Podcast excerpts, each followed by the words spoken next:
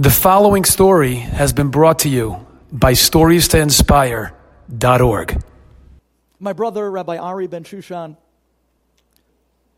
he told me an amazing story. Rabbi Ari told me that one of his guys came back from Israel, and he was a Lubavitcher Chassid. And in Israel, he got inspired, and he became something very special. And he came back to America, and he went back to Lubavitch, and he went out and he started reaching out to Jews all over the United States. He, they were out west by this huge county fair. And the Lubavitch are known that they set up their tables. And there's this one path that everybody walks in through the fair, so you kind of get to grab everybody. And as they go through, the Lubavitchers, they were trained like those Israeli, like the Israeli guys in the airport for security. They know how to pick out the right people to ask the right. The Lubavitchers have an eye. They get a catch at somebody that looks Jewish. They jump on the guy. Hey, did you put on tefillin today? They grab him, pull him over to the table, put on tefillin, say with him Shema, hand him a siddur, get his number, invite him for a Shabbat. I mean, they have it down pat. And this is what he was doing. He tells my brother Ari one year, right across from him on the other side of the path of the fair, the atheists in town, the United Brotherhood of Atheists. I didn't even know atheists had brotherhoods, but I thought, the, okay, whatever. the United Brotherhood of Atheists, they decided they're not going to let the religious pick up on the people of town. They set up a table right across the Lubavitcher table. And now every person that walked into the fair was tug award. The Lubavitchers, he looked Jewish, he's pulling him this way. The atheist was pulling him that way, and they were literally jumping on people. Finally, the Lubavitchers saw that the atheists were really, so to speak, stealing away a lot of Jews, a lot of nishamot. So this Lubavitcher Hasid, Ari's talmid, he had enough. He walks to the other side and he walks up to the atheist table and he looks at the Chinese lady in the eye. And she says, Listen, he says to her, You and your Indian boyfriend, you're not the heads of this table. There has to be somebody else behind this. Where is he? Who's the head of this atheist table? They said, um, He's right behind us. He's in the, uh, in the trailer right behind us. Oh, yeah? Get him out.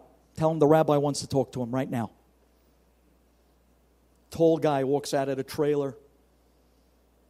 Good looking guy. Walks up to this Lubavitcher Hasid and he says to him, Yes, Rabbi, can I help you? He says, Yeah, I knew it behind every atheist table, there's a Jew. What's your name? It's a pleasure to meet you, Rabbi. My name is Seth Miller. Hi, Seth. Or maybe I should call you Shemuel. Hi, Seth. And they started to debate. They started with the topics of religion and Hashem and Chesed and Klal Yisrael and the chosen people and this debate was something powerful, and people started to crowd around the rabbi and the head atheist, and they were going back and forth like a tennis match, back and forth and one rebuttal after the next question, after the next proof. And they were getting into it, and really they were kicking up a storm, and people were surrounding them. And you know how boring these fairs really are. So finally, a little entertainment. I'm like, this was WWF, you know, this was like wrestling. This was wow, this was exciting. Sparks were firing as these two titans were doing war together. And then finally, the Lubavitcher Hasid looks at Seth Miller, the atheist, in the eye and he says, Enough! I'm going to put an end to this right now. He turns to his friend and says, Bring me a pair of tefillin.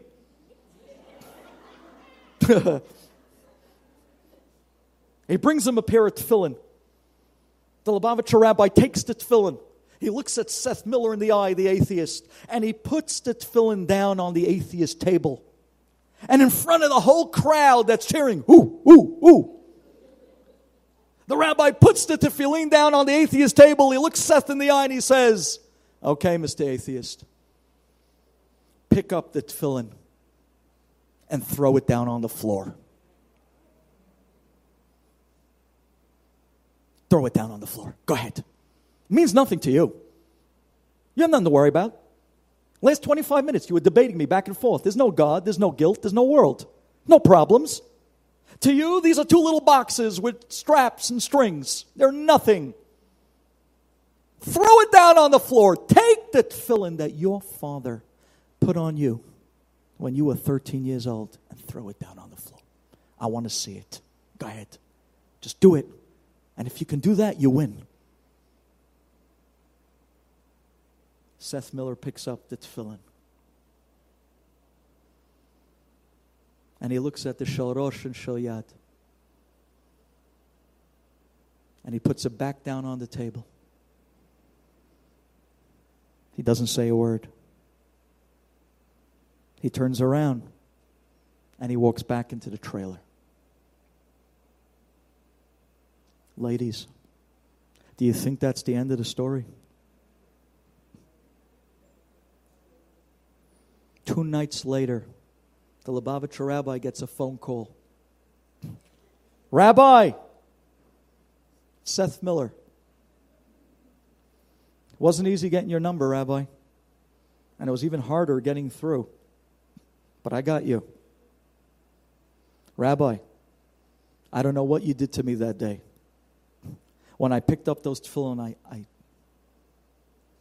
I just couldn't do it. You got me thinking I didn't sleep the last two nights. Rabbi, listen to me. I want to come over and talk to you. And the next day he did. And let's just say that the great fair out west, they still have the Lubavitcher table and they still have the atheist table. But Seth Miller is back on our side. But we just demonstrated, thanks to Seth Miller, that if you feel it and you feel the urgency and you reach out, you'll get them. You just have to really want it.